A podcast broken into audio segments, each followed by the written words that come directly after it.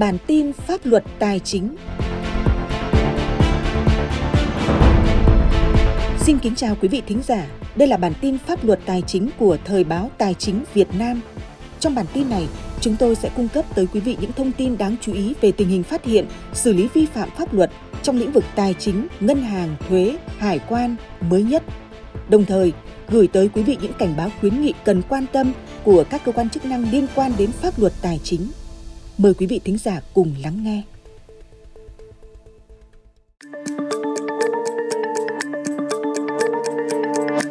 Kính chào quý vị và các bạn.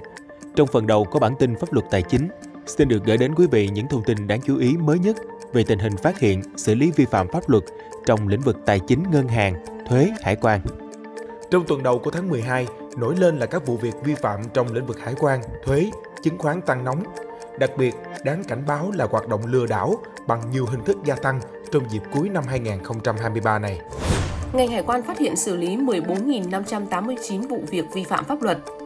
Tổng cục Hải quan cho biết càng vào cuối năm, cơ quan hải quan liên tục phát hiện xử lý nhiều vụ việc vi phạm liên quan đến buôn lậu, gian lận thương mại, trốn thuế. Chỉ tính riêng trong tháng 11 năm 2023, toàn ngành hải quan đã phát hiện, bắt giữ và xử lý 2.057 vụ việc vi phạm trị giá hàng hóa vi phạm ước tính 1.243 tỷ đồng. Cơ quan hải quan đã chuyển cơ quan khác kiến nghị khởi tố 69 vụ, số tiền thu nộp ngân sách nhà nước 40,67 tỷ đồng.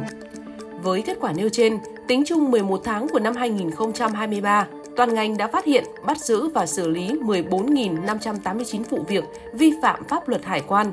Trị giá hàng hóa vi phạm ước tính 11.521 tỷ đồng. Hải quan Quảng Trị phối hợp triệt phá hai vụ vận chuyển hơn 85.000 viên ma túy. Trong các ngày 28 tháng 11 và 1 tháng 12 năm 2023, đội kiểm soát phòng chống ma túy Cục Hải quan Quảng Trị đã phối hợp với Cục Hải quan Quảng Trị, Công an quyện Hướng Quá và các đơn vị nghiệp vụ thuộc Công an Quảng Trị đấu tranh triệt phá thành công hai vụ, bắt giữ 3 đối tượng vận chuyển trái phép 85.200 viên ma túy tổng hợp. Hiện toàn bộ tăng vật và đối tượng có liên quan được bàn giao cho Phòng Cảnh sát điều tra về tội phạm ma túy BC04 Công an Quảng Trị để tiếp tục điều tra làm rõ. Phát hiện xử lý 2.799 vụ việc vi phạm liên quan đến thuốc lá nhập lậu. Ông Đỗ Hồng Trung, Phó Tránh Văn phòng Thường trực Ban Chỉ đạo 389 Quốc gia cho biết, tình hình buôn lậu thuốc lá vẫn diễn ra khá phức tạp, tăng nóng nhất là vào dịp cuối năm. Trên tuyến biên giới thì phổ biến ở khu vực biên giới Tây Nam Bộ và các tỉnh miền Trung. Trong nội địa, hoạt động buôn bán thuốc lá điếu nhập lậu cũng đang tiềm ẩn nhiều nguy cơ. Công tác chống buôn lậu mặt hàng thuốc lá chưa bao giờ hết. Thống kê sơ bộ tính đến hết tháng 11 năm 2023, các lực lượng chức năng ở Trung ương và các tỉnh, thành phố đã kiểm tra, phát hiện 2.799 vụ việc vi phạm liên quan đến thuốc lá nhập lậu.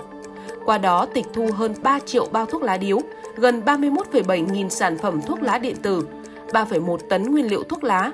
Đặc biệt có 174 vụ trên 189 bị can đã bị xử lý hình sự. Lào Cai, Tổng công ty cổ phần khoáng sản TKV bị xử phạt gần 88 tỷ đồng tiền thuế. Cục thuế tỉnh Lào Cai vừa ban hành quyết định xử phạt vi phạm hành chính Tổng công ty cổ phần khoáng sản TKV, mã chứng khoán KSV số tiền gần 88 tỷ đồng. Theo cơ quan thuế, Tổng công ty cổ phần khoáng sản TKV bị xử phạt 20% đối với hành vi khai sai dẫn đến thiếu thuế giá trị gia tăng, thuế toàn nguyên, số tiền hơn 12,2 tỷ đồng.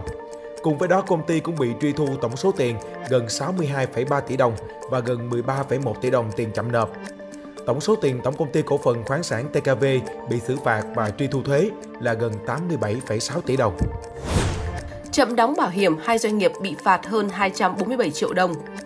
Phó Chủ tịch Ủy ban nhân dân tỉnh An Giang Lê Văn Phước vừa ký quyết định xử phạt vi phạm hành chính hơn 247 triệu đồng đối với hai doanh nghiệp có hành vi chậm đóng bảo hiểm xã hội bắt buộc, bảo hiểm thất nghiệp và bảo hiểm y tế.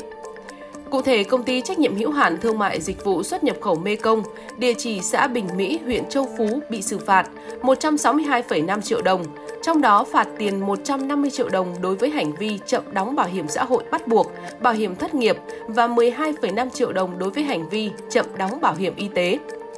Công ty cổ phần đầu tư và xây dựng thương mại An Thịnh, địa chỉ phường Bình Khánh, thành phố Long Xuyên, bị xử phạt hơn 85,6 triệu đồng, trong đó phạt trên 77,1 triệu đồng đối với hành vi chậm đóng bảo hiểm xã hội bắt buộc, bảo hiểm thất nghiệp và 8 triệu đồng đối với hành vi chậm đóng bảo hiểm y tế. Thành phố Hồ Chí Minh nộp ngân sách hơn 85 tỷ đồng từ xử lý vi phạm quy định thị trường. Theo Cục Quản lý Thị trường thành phố Hồ Chí Minh, trong 11 tháng của năm 2023, đơn vị này đã thực hiện tổng số vụ kiểm tra hơn 4.607 vụ, tăng 49,14% so với cùng kỳ năm trước. Trong đó phát hiện 4.190 vụ vi phạm, tăng 77,16%. Qua xử lý các vụ vi phạm, đơn vị đã thu nộp ngân sách nhà nước trên 85,4 tỷ đồng, tăng 89,88% so với cùng kỳ của năm trước. Trong đó gần 73 tỷ đồng tiền phạt hành chính, hơn 10,6 tỷ đồng tiền bán hàng hóa tịch thu và hơn 1,8 tỷ đồng tiền truy thu số lợi bất hợp pháp. Ngoài ra hàng hóa tiêu quỷ trị giá gần 60 tỷ đồng, trị giá hàng tịch thu chợ bán khoảng 116 tỷ đồng, trị giá hàng hóa chợ tiêu quỷ khoảng 4,32 tỷ đồng. Phần tiếp theo của bản tin kính mời quý vị theo dõi những thông tin về cảnh báo về các hình thức lừa đảo phổ biến đang tăng nóng vào dịp cuối năm 2023 này. Khuyến cáo người dân cẩn trọng với các cuộc gọi hướng dẫn kích hoạt VNeID. Cục An toàn Thông tin, Bộ Thông tin và Truyền thông đã liệt kê 7 tình huống lừa đảo người dân cần lưu ý. Trong đó có cảnh báo liên quan đến hai việc cẩn trọng khi kê khai thông tin cá nhân trên các ứng dụng xã hội phổ biến. Công an thành phố Hà Nội đã cảnh báo về thủ đoạn lừa đảo công nghệ cao giả mạo cán bộ của Ủy ban nhân dân quận thông báo sai dữ liệu dân cư và yêu cầu chỉnh sửa. Cụ thể, một người dân nhận được điện thoại của người lạ thông báo bị sai lệch dữ liệu, đề nghị ra đường Nguyễn Cơ Thạch thuộc địa bàn quận Nam Từ Liêm, Hà Nội để chỉnh sửa. Sau đó, đối tượng xấu lại gợi ý hướng dẫn thay đổi dữ liệu từ xa để lừa đảo, chiếm đoạt thông tin cá nhân.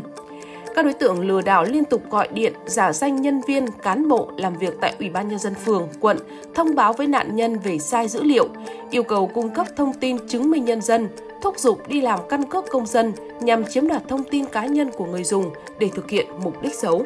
Cục An toàn thông tin Bộ Thông tin và Truyền thông khuyến cáo các tổ chức doanh nghiệp cá nhân cần đề cao cảnh giác khi nhận cuộc gọi điện thoại từ người lạ, tự xưng là cán bộ các cơ quan nhà nước, cơ quan tư pháp để yêu cầu điều tra vụ án nhận tiền hoặc yêu cầu đóng khoản phí, nợ không xác định. Người dân tuyệt đối không làm theo yêu cầu, hướng dẫn của nhóm đối tượng liên lạc qua điện thoại. Khi có nghi ngờ về hoạt động lừa đảo chiếm đoạt tài sản, người dân cần thông báo ngay cho cơ quan công an nơi gần nhất để được hướng dẫn xử lý. Cùng với đó là hiện tượng lợi dụng việc người dân chưa nắm bắt đầy đủ thông tin liên quan đến việc cài đặt ứng dụng định danh điện tử VNeID.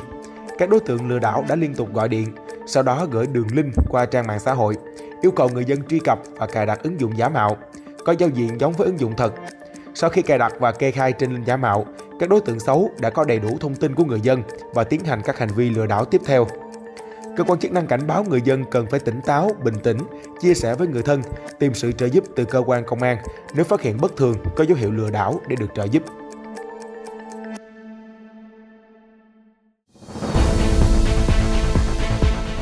Vị vừa theo dõi bản tin pháp luật tài chính của Thời báo Tài chính Việt Nam.